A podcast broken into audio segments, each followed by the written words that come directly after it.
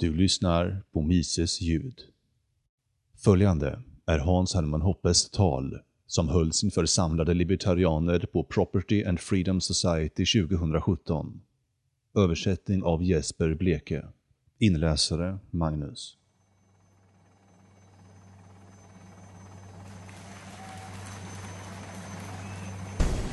One, stop mass immigration. Two, stop attacking, killing, and bombing people in foreign countries. Three, defund the ruling elites and its intellectual bodyguards. Four, end the Fed and all central banks. Five, abolish all affirmative action and non-discrimination laws and regulations. Six, crush the anti-fascist mob.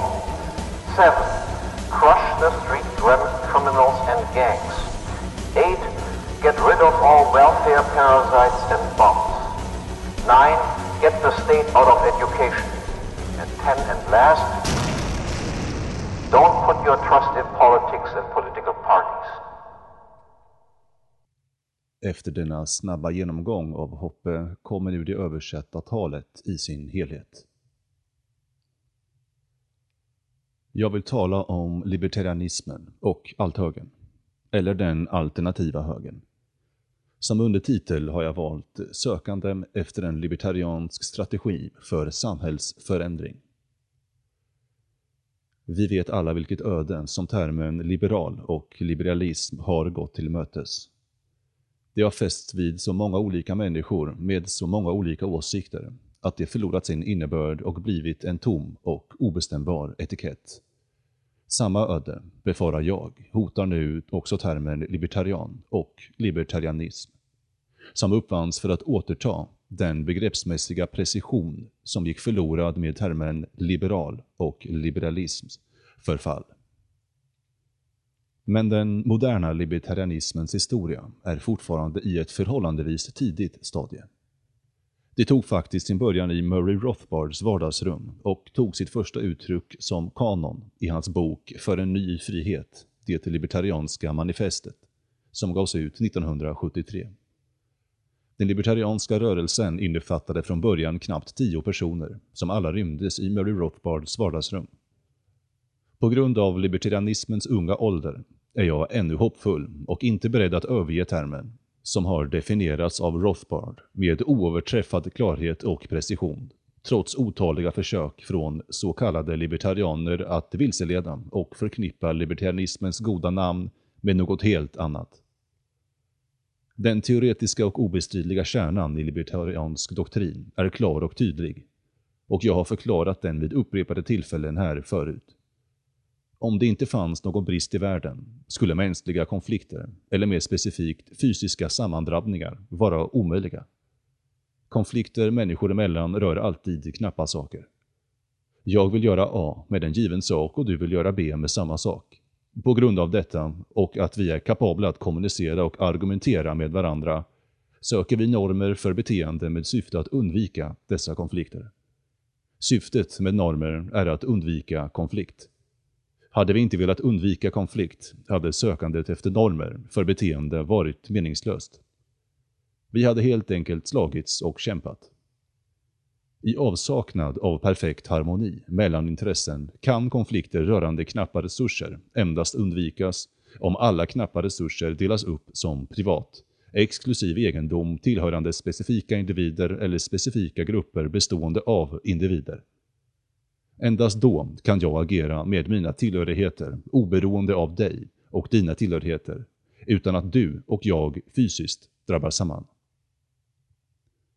Men vem äger vilken knapp resurs som sin privata egendom och vem gör det inte? Först och främst äger varje person sin fysiska kropp som endast han och ingen annan har kontroll över. För det andra, vad gäller knappa resurser som endast kan kontrolleras indirekt, som måste tas i anspråk via vår naturen givna, det vill säga ej anspråkspåtagna kropp. Tilldelas exklusiv kontroll och ägande den person som först tog resursen i fråga i anspråk, eller kom över den genom frivilligt och konfliktfritt utbyte från dess föregående ägare. Endast den som först tar en resurs i anspråk och alla efterföljande ägare som är kopplade genom frivilliga utbyten kan komma över eller ta kontroll över den utan konflikt. Fredligt med andra ord. Om exklusiv kontroll annars skulle tilldelas eftersläntare istället, skulle konflikt inte kunna undvikas, utan snarare, i rak motsats till syftet med normer, göras oundvikligt och permanent. Inför denna publik behöver jag inte gå in i mer detalj. Jag vill bara säga så här. Om du vill leva i fred med andra människor, undvika alla fysiska sammandrabbningar. Och om sådana sammandrabbningar inträffar, försöka lösa dem på fredligt vis. Måste du vara en anarkist, eller förespråkare av ett privatlagssamhälle. Eller mer specifikt, du måste vara en privategendomsanarkist, en anarkokapitalist. Eller som jag, en förespråkare av ett privatlagssamhälle. Med det sagt, någon är inte en libertarian, eller endast en falsk libertarian, om den föredrar eller förespråkar en eller flera av följande saker. Behovet av en stat, vilken stat som helst, av offentlig eller statlig egendom, av skatter för att leva i fred, eller försvarar existensen eller berättigandet av någon form av mänskliga rättigheter, förutom äganderätten, som kvinnorättigheter, gayrättigheter, minoriteters rättigheter, rätten att inte bli diskriminerad, rätten till fri och obegränsad invandring, det vill säga rätten till fritt inkräktande, rätten till en garanterad minimilön, gratis sjukvård, rätten att slippa höra obekväma saker yttras. Förespråkare av något av dessa kan kalla sig vad de vill. Och som libertarianer kan vi mycket väl samarbeta med dem så länge samarbeten för oss närmare vårt slutliga mål. Men det är inte libertarianer. De är fejk-libertarianer. Även om Rothbard och jag, följande i hans fotspår, aldrig avvek från dessa teoretiska grundsatser, har inte bara icke-libertarianer, utan också i synnerhet fejk-libertarianer, det vill säga människor som falskt hävdar att de är libertarianer, och även till stor del möjligtvis ärliga, men tröga libertarianer, förtalat oss och gjort oss till sin favorit bete noir och ondskan förkroppsligad. Rothbard, libertarianismens spiritus rector, har stämplats av denna så kallade antifascistiska massan som en reaktionär, en rasist, en sexist, en auktoritär, en elitist, en xenofob, en fascist och, eh, för att avrunda det hela, en självhatande nazistisk jude. Och jag har ärvt alla dessa hederstitlar och några därtill, förutom det judiska. Så vad är det för märkligt som har hänt här? Mitt försök att besvara denna fråga leder mig till talets huvudämne, nämligen förhållandet mellan libertarianism och den alternativa, eller althögern, som blivit nationellt och internationellt ökänd efter att Hillary Clinton, under den senaste presidentkampanjen, identifierat den som en av inspirationskällorna till det bedrövliga, som hejade på Trump och som, vilket jag måste säga gäller de flesta, efter Trumps valseger snabbt bröt med honom då det uppdagades att han bara var ännu en presidentlik krigshetsare. Althögern som rörelse är i grund och botten efterträdaren till den paleokonservativa rörelsen, som slog igenom tidigt 90-tal med kolumnisten och bästsäljande författaren Patrick Buchanan som sin främsta företrädare. Den var vilande under perioden från senare 90-talet och har nyligen, med hänsyn till den ständigt tilltagande skadan som åsamkats Amerika och dess rykte av de efterföljande, Bush den första, Clinton, Bush den andre och Obama-administrationerna, kommit tillbaka kraftigare än tidigare under den nya etiketten allt höger. Många föregångsmän som associeras med althögern har närvarat här vid våra möten under årens gång. Paul Gottfried, som var först med att mynta begreppet, Peter Brimelow, Richard Lynn, Jared Taylor, John Derbyshire, Steve Saylor och Richard Spencer. Även Sean Gabbs namn nämns stundtals och mitt eget nämns ofta i samband med althögen och mitt arbete har också kopplats till den nära besläktade nyreaktionära rörelsen, inspirerad av Curtis Jarvin, som jag också känner personligen. som skrev under namnet Mencius Moldbug på sin numera utdöda blogg Unqualified Reservations. Sammantaget har jag genom dessa personliga relationer och associationer gjort mig välförtjänt av flera hedersomnämnanden från Amerikas mest kända smutskastnings- och förtalsliga. SPLC, Southern Poverty Law Center, som min gode vän Tom DiLorenzo refererar till som Sovjet Poverty Lie Center. Så hur föreligger relationen mellan libertarianismen och althögern? Och vad är anledningen till att jag bjudit in representanter från althögern till möten för libertarianer? Libertarianer är enade kring den obestridliga teorin som nämndes i början. De är tydliga med målet de vill uppnå. Men den libertarianska doktrinen antyder ingenting, om någonting alls, vad gäller dessa två följande frågor. För det första, hur man behåller en libertariansk ordning när den väl är uppnådd. För det andra, och än viktigare, hur man uppnår en libertariansk ordning från en olibertariansk utgångspunkt. Vilket såklart kräver, å ena sidan, att man på ett korrekt sätt beskriver utgångspunkten och, å andra sidan, att man på ett korrekt sätt identifierar de hinder som står i vägen för ens libertarianska mål. Som en direkt följd av denna utgångspunkt, för att besvara dessa frågor, behöver du, utöver teori, viss kunskap om mänsklig psykologi, sociologi eller åtminstone sunt förnuft.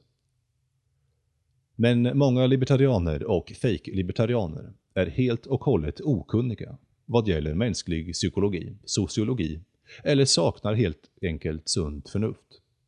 De accepterar blint, trots alla empiriska bevis, en egalitär syn på människans natur som ett oskrivet blad. Det vill säga att alla folk, alla samhällen, alla länder och kulturer är i grund och botten jämlika och utbytbara.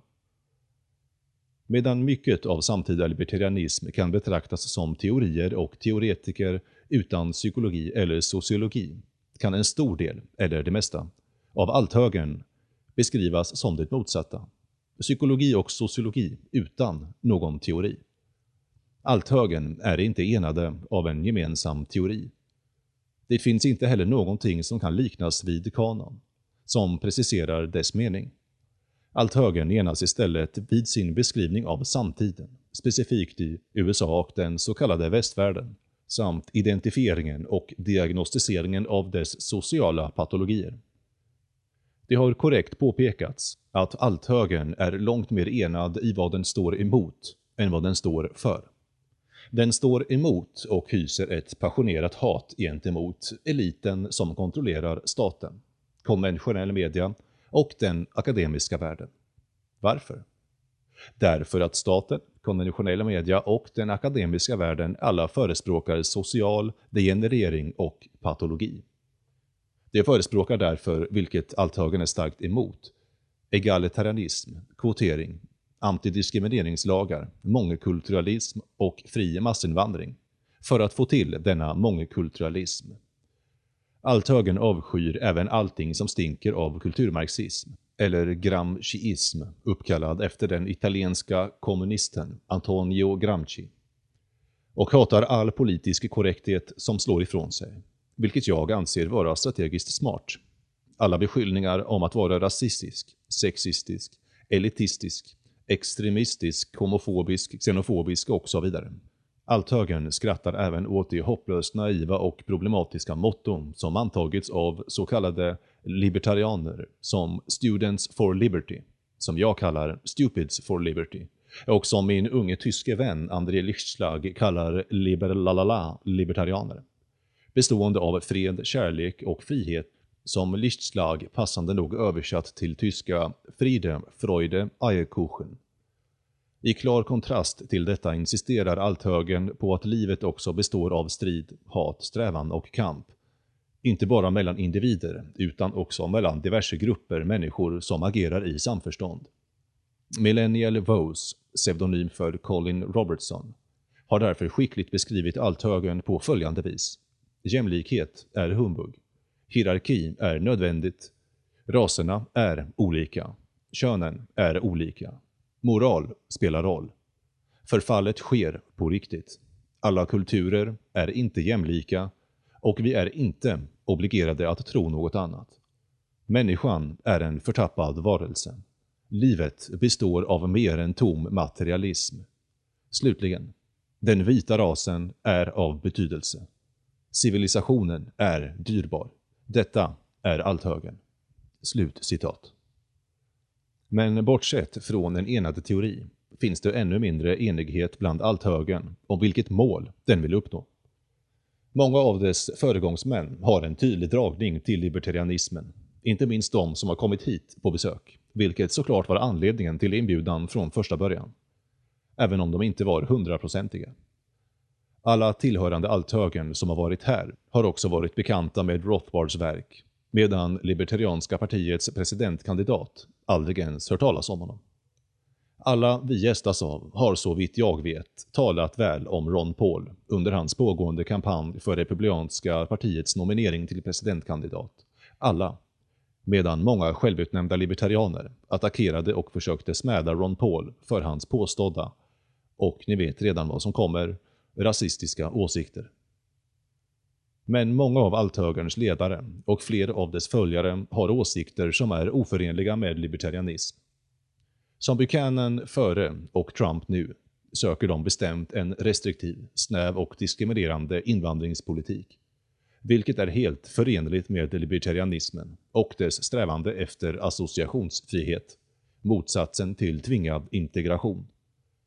I kombination med en politik som består av begränsad handel, ekonomisk protektionism och beskyddande tullavgifter, vilket såklart är motsatsen till libertarianismen och hindrar mänskligheten från att blomstra. Men låt mig tillägga att trots mina farhågor om hans ekonomi anser jag fortfarande Pat Buchanan vara en storslagen man. Vissa går till och med längre, som Richard Spencer, som var först med att mynta begreppet allt högre. Med en rad publicitetsstunt som har gjort honom delvis ökänd i USA har Spencer utnämnt sig själv till högste ledaren av en förmodad storslagen, enad rörelse. Något som förresten hånats av Taki Theodor Akopoulos, en veteran inom den paleokonservativa, numera althögerrörelsen och Spencers före detta arbetsgivare. När Spencer deltog här för några år sedan uppvisade han fortfarande en stark dragning till libertarianismen. Tyvärr har detta förändrats och Spencer tar nu avstånd från alla libertarianer och allting som har med libertarianism att göra. För att till och med stå ut med socialism så länge det är socialism av och för vita människor. Ni kan tänka er min besvikelse. Givet att den saknar teoretisk grund kan den splittringen av althögern i två rivaliserande falanger knappast ses som överraskande. Men man bör inte förledas att avfärda althögern på grund av detta, då den gett oss många insikter som är avgörande för att nå ett svar på de två tidigare nämnda frågor som libertariansk teori lämnat obesvarade hur man behåller ett libertariansk samhällsordning och hur man uppnår en sådan samhällsordning från det nuvarande, bestämt olibertarianska läget. Althögern kom inte ensam fram till dessa insikter. Det har etablerats långt dessförinnan och i stora drag består det helt enkelt av sunt förnuft. Men i vår tid har sådana insikter begravts med berg av egalitär vänsterpropaganda och det är althögens förtjänst att de åter sett dagens ljus. För att illustrera vikten av dessa insikter börjar jag med den första obesvarade frågan. Många libertarianer är av åsikten att allt som krävs för att bibehålla en libertariansk samhällsordning är ett strikt upprätthållande av icke-aggressionsprincipen. Så länge man avstår från aggression, enligt deras sätt att se på saken, bör principen lev och låt leva hålla. Men medan Lev och låt leva säkert låter tilltalande för tonåringar som gör uppror mot föräldrarnas auktoritet och alla samhällets konventioner och kontroll. Och jag bör tillägga att många ynglingar dragits till libertarianismen i tron att Lev och låt leva är allt libertarianismen har att erbjuda. Och medan denna princip gäller för människor som bor långt ifrån varandra och bara har att med varandra att göra indirekt på avstånd, är den inte hållbar vad gäller människor som bor nära varandra i samma grannskap. Det räcker med ett enkelt exempel för att klargöra detta faktum. Anta att det helt plötsligt flyttar in en ny granne. Grannen begår ingen aggression mot dig eller din egendom på något vis. Han är helt enkelt en dålig granne. Han skräpar ner på sin egendom och bränner sopor till exempel. Han ägnar sig åt öppen och synlig rituell slakt av djur som du tvingas se på. Eller han omvandlar sitt hus till ett Freudenhaus, en bordell, med klienter som kommer och går dag som natt. Eller han hjälper aldrig sina grannar och håller aldrig några löften som han avlagt. Eller han kan inte eller vägrar prata med dig på ditt eget språk och så vidare. Vi har alla erfarenheter av hur jobbigt livet kan vara med dåliga grannar. Ditt liv förvandlas alltså till en mardröm. Men du får inte använda våld emot honom eftersom han inte har inlett med våld mot dig. Vad kan du göra? Du kan såklart utesluta och isolera honom. Men låt oss säga att en granne inte bryr sig, eller hur som helst, att enbart du straffar honom och det har liten eller ingen inverkan på hans beteende. Du måste ha grannskapets respekt och auktoritet, eller vända dig till någon som har detta, för att övertyga och övertala alla, eller åtminstone de flesta boende i grannskapet att göra som du. Förvandla den dåliga grannen till en socialt utstött för att påverka honom och sälja sin fastighet och ge sig av. De libertarianer som utövar sitt lev och låt leva-motto hyllar också idealet att inte respektera någon auktoritet, inte respektera någon hierarki, inte respektera någon som står över dig, bugar alltså inte till något. Lärdomen en fredlig samlevnad mellan grannar och människor med regelbunden direkt kontakt med varandra inom ett givet område, det vill säga en lugn och stilla och gemytlig stämning, kräver också en gemensam kultur. Ett gemensamt språk, en gemensam religion, gemensamma seder och bruk och allmänt accepterade uppfattningar. Det kan finnas fredlig samexistens mellan olika kulturer på avlägsna, fysiskt separerade territorier men mångkulturalism och kulturell heterogenitet kan inte existera på ett och samma samhälle och territorium utan att det leder till minskad tillit i samhället, ökad spänning och i slutändan kravet på en stark man och förgörelsen av allt som kan liknas vid en libertariansk samhällsordning. Dessutom, samtidigt som en libertariansk samhällsordning måste vakta mot dåliga, om än inte aggressiva grannar genom social utfrysning det vill säga ett gemensamt ”du är inte välkommen här”, behöver den vara ännu mer vaksam mot grannar som öppet förespråkar kommunism, socialism, syndikalism eller demokrati i någon form. De här människorna, som utgör ett öppet hot mot privat egendom och ägarna av denna egendom, bör inte bara uteslutas, utan också, vad som numera är en ganska känd hoppemen, fysiskt avlägsnas. Om så krävs med våld och andra medel till andra betesmarker. Att inte göra det leder oundvikligen till kommunism, socialism, syndikalism och demokrati, raka motsatsen till en libertariansk samhällsordning. Med de här högerinsikterna, eller vad jag skulle kalla sunt förnuft, i åtanke försöker jag mig nu på den svårare frågan. Hur vi tar oss härifrån, status quo, till dit vi vill komma. För detta kan det hjälpa att för en stund betrakta svaret givet av Liberalalala, fred och kärlek och frihet, Freude fide Eierkuchen, kapitalism är kärlek i libertarianerna, eftersom det avslöjar samma egalitära, om än i en något annorlunda skepnad, än den som uppvisas av lev och låt leva-libertarianer. Dessa lev och låt leva-libertarianer, som jag precis försökt beskriva, definierar vad vi kan kalla problemet med dåliga grannar, och som såklart bara är en del av det övergripande problem som utgörs av flera olika samexisterande, för varandra främmande, oroande, irriterande, märkliga eller hotfulla kulturer som ej existerande. Eftersom, antar det, alla människor är exakt likadana. Alla kulturer är likadana. Och om detta stämmer så kan problemet med dåliga grannar helt enkelt inte existera. Samma egalitära, eller som liberalala, libertarianerna föredrar att kalla sig själva, humanitära anda, ger sig till känna i deras svar på en libertariansk strategi. I ett nötskal är deras råd som följer. Var trevlig, prata med alla och i längden kommer de bättre libertarianska argumenten att vinna. Ta till exempel min före detta vän, numera fiende, Jeffrey Tucker, som ger oss fem saker vi inte ska göra när vi pratar frihet. Jag citerar. För det första, var inte stridslysten. För det andra, anta inte att andra hatar frihet. För det tredje, anta inte att ni har olika mål. För det fjärde, anta inte okunskap. För det femte, se ingen annan som en fiende. Bortsett från att Tucker inte följer någon av sina råd när han i sin stridslystnad fördömer hela althögern som frihetshatande fascister, finner jag hans uppmaningar fullständigt häpnadsväckande.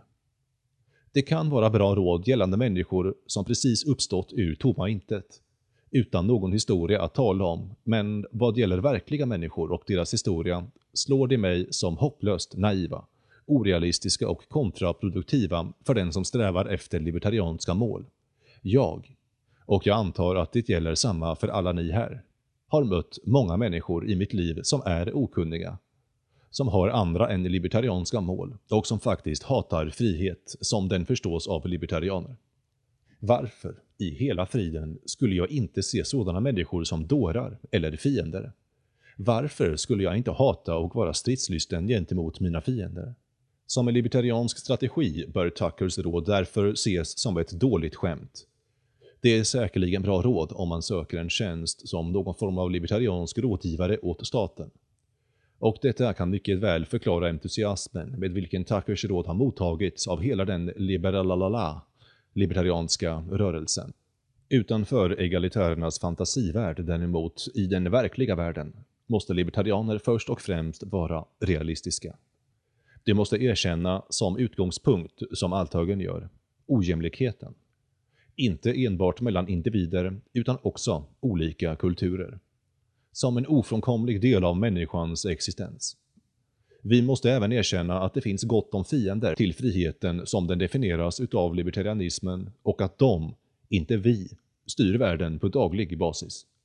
Att i många delar av vår samtida värld är deras kontroll över befolkningen så total att idén om frihet och en libertariansk samhällsordning är helt främmande eller ses som otänkbara. Förutom som någon intellektuell övning eller mental gymnastik utförd av ett fåtal exotiska individer.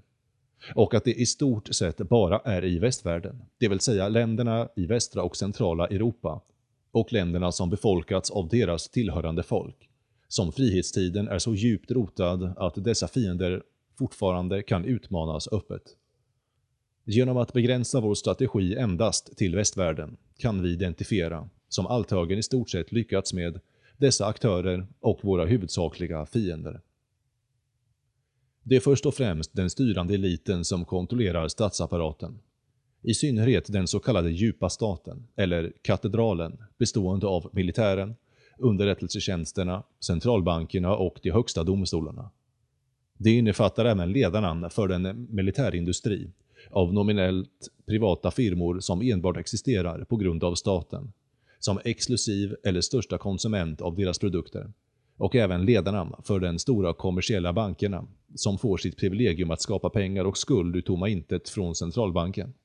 Det, det vill säga staten, storbolagen och storbankerna, utgör tillsammans en extremt mäktig, om en ytterst liten, klubb för inbördes beundran som rånar skattebetalarna och lever stort på deras bekostnad. Det andra, mycket större gruppen fiender, utgörs av de intellektuella, utbildarna och utbildningsaristokraterna, från den akademiska världens högsta nivå, ner till grundskolor och förskolor. Finansierade nästan uteslutande, vare sig direkt eller indirekt, av staten, har de i sin överväldigande majoritet blivit verktyg för mjuk påverkan och villiga bödlar i händerna på den styrande eliten och dess planer på absolut makt och total kontroll. Och för det tredje har vi journalisterna i konventionell media, fogliga produkter av det offentliga utbildningssystemet och mottagare och spridare av statlig information. Av lika stor vikt i utvecklingen av en libertariansk strategi är den följande frågan. Vilka är offren? Libertarianers standardsvar är skattebetalarna, snarare än de som tar emot skattepengar. Medan detta i grund och botten är korrekt, är det som bäst bara en del av svaret. Här kan libertarianer lära av althögern. Det är nämligen så att utöver det smala ekonomiska perspektivet finns också en bredare kulturellt perspektiv som måste tas i beaktning när man identifierar offren. För att kunna expandera och öka sin makt har den styrande eliten under årtionden fört vad Pat Buchanan identifierat som ett systematiskt kulturkrig med målet att kullkasta alla värderingar och bryta upp alla naturliga eller organiska sociala band och institutioner som familjer, samhällen, etniska grupper och genealogiska nationer för att kunna skapa en allt mer splittrad befolkning vars enda gemensamma drag och enande kraft är dess existentiella beroende av staten. Första steget i denna riktning som togs för nästan ett halvsekel eller längre sedan, var att introducera allmän välfärd. Underklassen och de äldre blev därmed beroende av staten, medan värdet av familj och samhälle i samma utsträckning förminskades och försvagades. På senare tid har ännu mer långtgående åtgärder vidtagits. En ny offerteori har förkunnats och förespråkats. Kvinnor, och i synnerhet ensamstående mödrar, svarta, bruna, latinos, homosexuella, lesbiska, bisexuella, transsexuella, har tilldelats en status som offer och medföljande lagliga privilegier genom antidiskrimineringslagar och positiv särbehandling. Senare har sådana privilegier även tilldelats invandrare från andra länder, vare sig de är lagliga eller illegala. Så länge det faller i en av de tidigare nämnda kategorierna eller tillhör en av de icke-kristna religionerna, som islam till exempel. Som konsekvens har det så kallade problemet med dåliga grannar inte undvikits eller lösts, utan istället systematiskt spridits och intensifierats. Kulturell enhetlighet har förstörts, associationsfriheten och den frivilliga och fysiska segregationen och separationen av olika människor, samhällen, kulturer och traditioner har ersatts med ett allomfattande system för påtvingad social integration. Varje tidigare nämnd offergrupp har därmed även vänts mot varandra. Och alla grupper har vänts mot vita, heterosexuella, kristna män i synnerhet de som är gifta och har barn, som den enda kvarvarande, i lag, obeskyddade gruppen med påstådda förbrytare. Som resultat av kullkastandet av alla värderingar som förespråkats av den styrande eliten har världen vänts upp och ner. Familjen som institution, med far, mor och barn, som lagt grunden för västerländsk civilisation, som den friaste, mest flitiga, genialiska och överlag mest framgångsrika civilisationen i mänsklighetens historia, det vill säga den institution och det folk som har haft bäst inverkan på mänsklighetens historia har officiellt stigmatiserats och misstänkliggjorts som källan av alla samhällets plågor och gjorts till den mest fördelade och till och med förföljda gruppen av fiende-elitens obevekliga härskande och söndrande. Givet det nuvarande tillståndet måste varje lovande libertariansk strategi följaktligen, på samma sätt som althögern, först och främst rikta sig till denna grupp, gravt orättvist behandlade människor. Vita gifta par med barn, särskilt om de tillhör klassen skattebetalare istället för skattekonsumenter. Och alla som liknar denna mall för samhällsordning och organisation kan realistiskt antas vara de åhörare som är mest mottagliga för det libertarianska budskapet. Samtidigt bör minst stöd antas komma från de mest skyddade grupperna, som till exempel ensamstående, svarta, muslimska mödrar som går på bidrag. Med den här uppsättningen fiender och offer i den framtida västvärlden kan jag till sist börja närma mig en realistisk libertariansk strategi för samhällsförändring vars detalj måste föregås av två överväganden. För det första, givet att den intellektuella klassen, från den akademiska världens högsta nivå och ner till de åsiktsformande journalisterna i konventionell media, finansieras av och har nära anknytning till systemet, det vill säga att det är en del av problemet. Borde det inte heller antas spela en stor roll, om någon, i lösningen av problemet. Således måste den så kallade hayekanska strategin för samhällsförändring, som föreställer sig spridningen av korrekta libertarianska idéer från toppen och ner, i sin början bland ledande filosofer, för att sedan spridas ner till journalister och sedan till den stora orena massan, som fundamentalt orealistisk. Istället måste en realistisk libertariansk strategi för förändring vara en populistisk strategi. Libertarianer måste alltså kringgå den dominerande intellektuella eliten, vända sig till massorna direkt, för att väcka förakt och avsky för den styrande eliten. Medan den huvudsakliga mottagaren av ett populistiskt libertarianskt budskap måste vara den nämnda gruppen rånade vita ursprungsbefolkningen, ser jag det som ett allvarligt strategiskt misstag att göra vithet till ett uteslutande kriterium i utformningen av sin strategi. Som vissa delar av althögern har föreslagit. Det är trots allt vita män som utgör den styrande eliten och som har prackat på oss rörande elever i. Det må vara sant att det ovan nämnda minoriteterna utnyttjar de lagliga privilegier som tilldelats dem och att de har blivit fräckare med tiden och kräver ännu mer beskydd. Men ingen av dem besitter den intellektuella färdighet som skulle gjort detta möjligt, om det inte vore för den hjälp de fått och fortfarande får från vita män.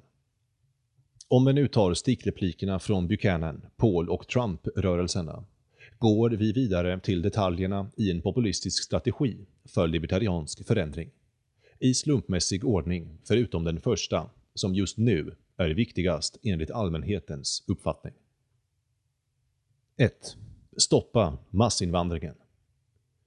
Den våg av invandring som för tillfället dränker västvärlden har belastat den med horder av välfärdsparasiter, tagit hit terrorister, ökat brottsligheten, skapat utbredningen av no-go-zoner och resulterat i otaliga dåliga grannar. Som på grund av deras främmande uppväxt, kultur och tradition saknar all förståelse och uppsättning av frihet och är bundna att bli framtida tanklösa förespråkare av välfärdsetatism. Ingen är emot invandring och invandrare i sig, men invandringen måste begränsas till att föregås av inbjudan. Alla invandrare måste vara produktiva och bör därför uteslutas från alla bidrag. För att säkerställa detta måste den som bjudit in dem stå som borgenär gentemot samhället, vilket leder till tvångsinlösen och invandrarnas utvisning, om det någonsin blir en allmän börda. Alla som bjuder in eller anställer en invandrare bör, utöver uppehälle och lön, betala samhället för de förslitningar på de allmänna faciliteterna som är förknippade med invandrarens närvaro för att undvika en socialisering av någon eller all kostnad associerad med hans bosättning. Utöver detta, långt före man tillåter inträde, måste inbjudaren genomgå en bakgrundskontroll. Inte bara för att säkerställa dennas produktivitet, utan också för kulturell samhörighet och egenskaper som förknippas med en bra granne med det empiriskt förutsägbara resultatet bestående av för det mesta, men på intet vis uteslutande, västerländska vita invandrarkandidater. Och alla kända kommunister eller socialister, oberoende av färg, religion eller ursprungsland, måste förbjudas att permanent slå sig ned. Såvida inte samhället där invandraren vill bosätta sig officiellt godkänner plundrandet av de boendes egendom av utländska nyanlända vilket inte är särskilt troligt ens när det gäller existerande kommunistsamhällen. Ett kort budskap till alla öppna gränser och liberalala libertarianer, som med all säkerhet kommer stämpla detta som, ni gissade rätt, fascism. I en fullt privatiserat libertariansk samhällsordning finns det inget som heter en rätt till fri invandring. Privat egendom antyder gränser och rätten att exkludera som man vill.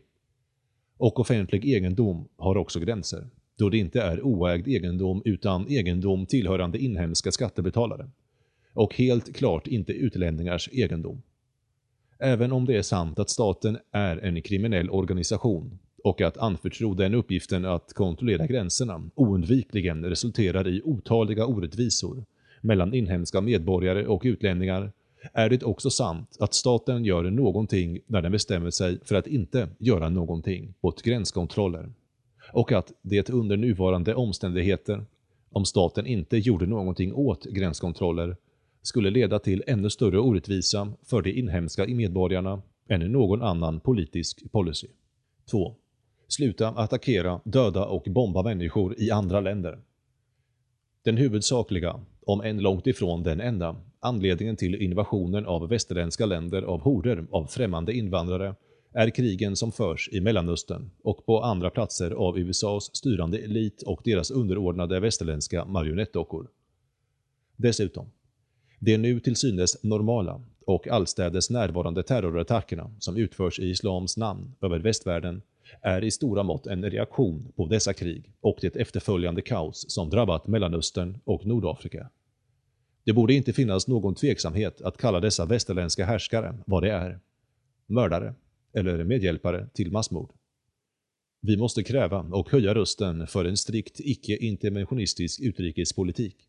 Dra er ur alla internationella och överstatliga organisationer som FN, NATO, EU, som blandar in ett land i de inhemska affärerna tillhörande ett annat. Stoppa alla hjälppaket från ett land till ett annat och förbjud all vapenförsäljning till utländska stater. Låt det vara Amerika först, England först, Tyskland först, Italien först, Turkiet först och så vidare. Det vill säga, alla länder handlar med varandra, men ingen annan lägger sig i någon annans inhemska affärer. 3. Stryp finansieringen av den styrande eliten och dess intellektuella livvakter. Avslöja och publicera de flotta lönerna, fördelarna och pensionerna och mutorna som tas emot av den styrande eliten av de högt uppsatta i regeringar, statliga byråkratier, högsta domstolar, centralbanker, underrättelsetjänster. Av politiker, parlamentärer, partiledare, politiska rådgivare och konsulter. Svågerkapitalister, offentliga utbildningsaristokrater, universitetspresidenter och akademiska stjärnor. Tydliggör att all deras prakt och lyx finansieras med pengar som avtvingats skattebetalarna med utpressning och insistera på att alla dessa skatter avskaffas. Inkomstskatt, egendomsskatt, mervärdesskatt, arvsskatt och så vidare. 4. Avskaffa Federal Reserve och alla centralbanker. Den styrande elitens andra finansieringskälla, förutom utpressarpengarna från skatter, kommer från centralbankerna. Centralbankerna tillåts skapa papperspengar från ingenting. Detta förstör köpkraften och sparandet för vanliga människor. Det gör inte, och kan inte göra, samhället rikare. Det omfördelar inkomst och välstånd inom samhället. Den första mottagaren av de nya pengarna, vilket oftast är den styrande eliten, görs därmed rikare och den senare, eller sista mottagaren, vilket är människor i allmänhet, görs fattigare. Centralbankernas manipulerande av räntan är skälet till att bubblor ständigt skapas och spricker. Centralbankerna tillåter en ständigt ökande offentlig skuld som överlämnas som en börda åt okända framtida skattebetalare eller helt enkelt görs av med via inflation. Som en facilitator av offentlig skuld är en centralbank också en facilitator av krig.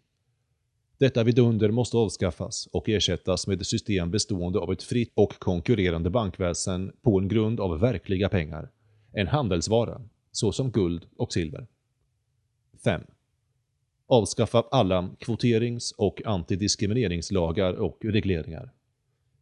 Alla sådana påbud är skamlösa överträdelser av principen likhet inför lagen, som åtminstone i västvärlden intuitivt känns och erkänns som en fundamental princip för rättvisa. Som ägare av privat egendom måste människor vara fria att associera och disassociera sig, att inkludera eller exkludera, att integrera eller segregera att förena sig med eller separera sig från, ena och inkorporera eller bryta upp och bryta sig ur.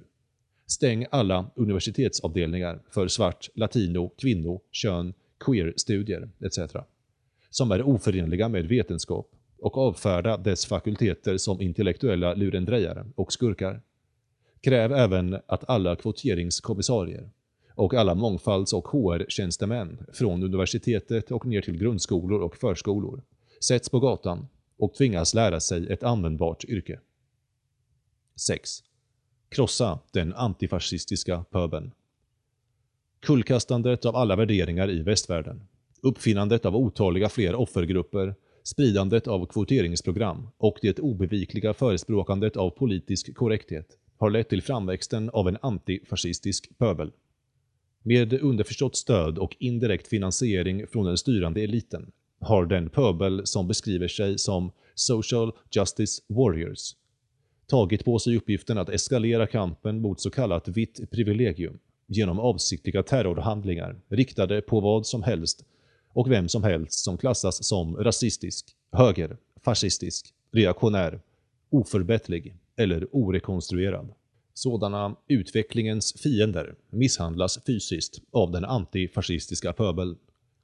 Deras hus bränns ner, deras egendom vandaliseras och deras arbetsgivare hotas till att avskeda dem och förstöra deras karriär.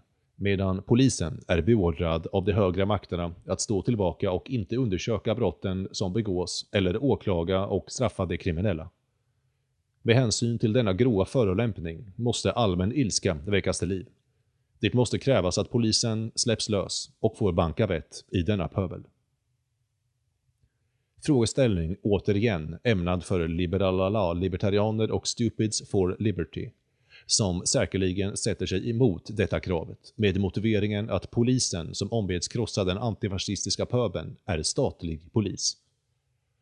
Protesterar ni även med samma motivering mot att polisen arresterar mördare och våldtäktsmän? Är inte detta legitima uppgifter, även i en libertariansk samhällsordning, utförda av privatpolis?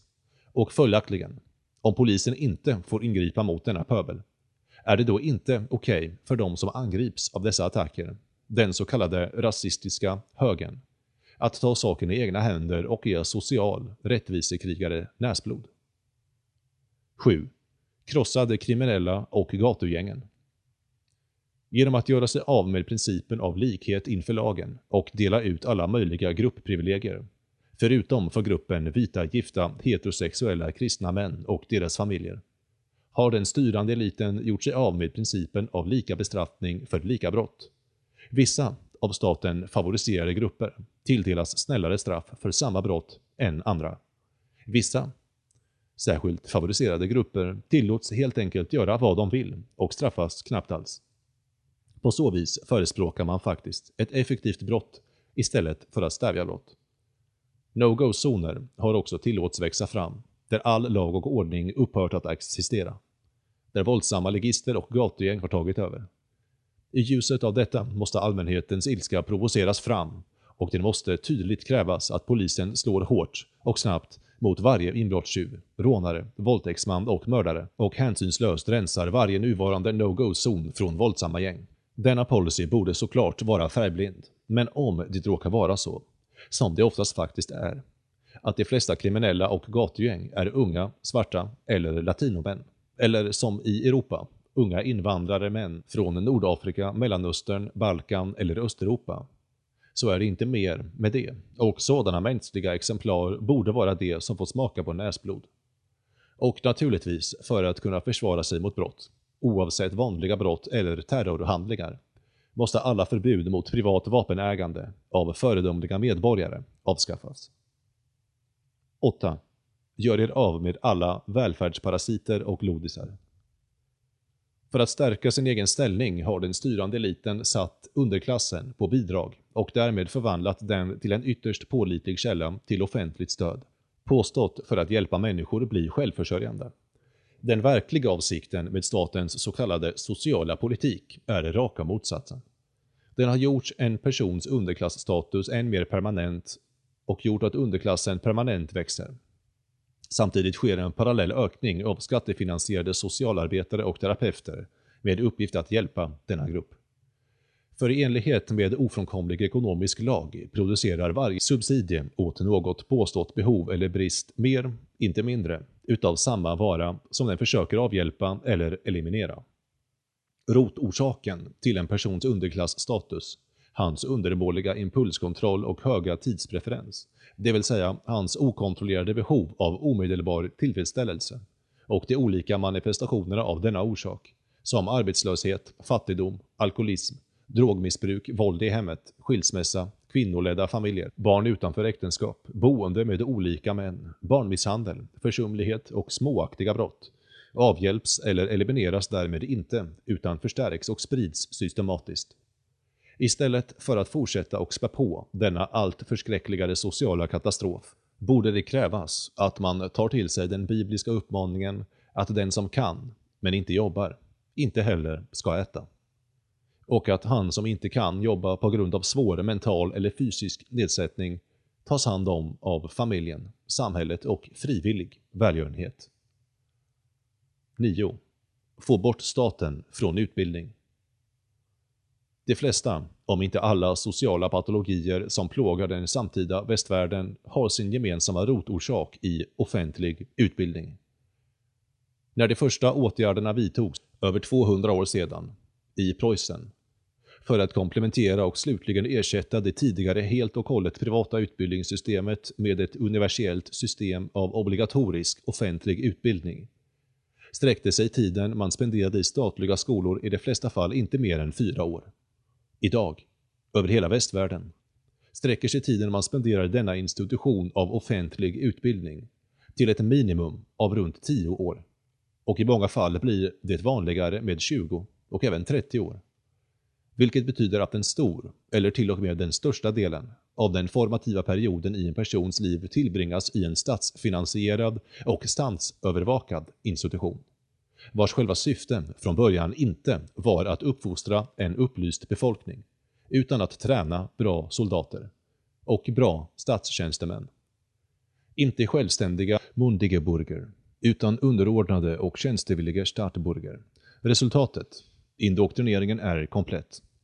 Ju längre tid en person spenderar inom systemet av offentlig utbildning, desto mer har den blivit hängiven åt vänster-egalitära idéer och svalt och helhjärtat internaliserat den officiella läran och agendan vad gäller politisk korrekthet.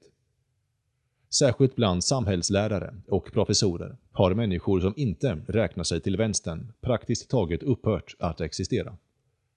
Det måste därför krävas att kontrollen över skolor och universitet slits ur centralstatens grepp och, som första steg, återbördas till regionala, eller ännu bättre lokala och lokalt finansierade myndigheter. Och slutligen privatiseras helt och hållet för att ersätta systemet av obligatorisk uniformitet och konformitet med ett system av decentraliserad utbildning som återspeglar samhällets naturliga variation multiplicitet och diversitet bland mänskliga talanger och intressen. 10. Förlita dig inte på politik och politiska partier. Precis som den akademiska världen inte kan förväntas spela en betydande roll i den libertarianska strategin för samhällsförändring, gäller detsamma för politik och politiska partier. Det är trots allt libertarianismens slutgiltiga mål att sätta ett stopp för all politik och ställa alla mellanmänskliga relationer och konflikter under privat lag och civilrättsliga förfaranden. Med all säkerhet kan, under nuvarande politiserade förhållanden, en inblandning i politik och partipolitik inte helt och hållet undvikas. Men i varje sådan inblandning måste man vara väl medveten om och vara på sin vakt mot den korrumperande kraften i makt, pengar och fördelar som medföljer. För att minimera risken och lockelsen är det klokt att koncentrera sig på regional och lokal istället för nationell politik. Och där förespråka en radikal agenda av decentralisering, av ogiltighetsförklaring och fredlig separering, segregering och secession. Men viktigast av allt är att vi tar Ludwig von Mises motto i akt. Ge inte efter för ondska, utan fortsätt mer orädd än någonsin mot den. Vi måste säga emot när och var, vare sig i formella eller informella samlingar. Vem som helst som förolämpar oss med sitt numera alltför bekanta politiskt korrekta dravel och vänsteregalitära nonsens. Och säga nej. I helvete heller. Du måste skämta. Givet den stintill kompletta hjärntvätten utförd av den styrande eliten, den akademiska världen och konventionell media, kräver det redan nu ordentligt mod att göra detta. Men, om vi saknar modet att göra det nu och därmed sätter ett exempel för det som kommer efter oss, kommer saker och ting bli värre och farligare i framtiden. Och vi, västerländsk civilisation och västerländska idéer som frihet, kommer utplånas och försvinna. Tack så mycket.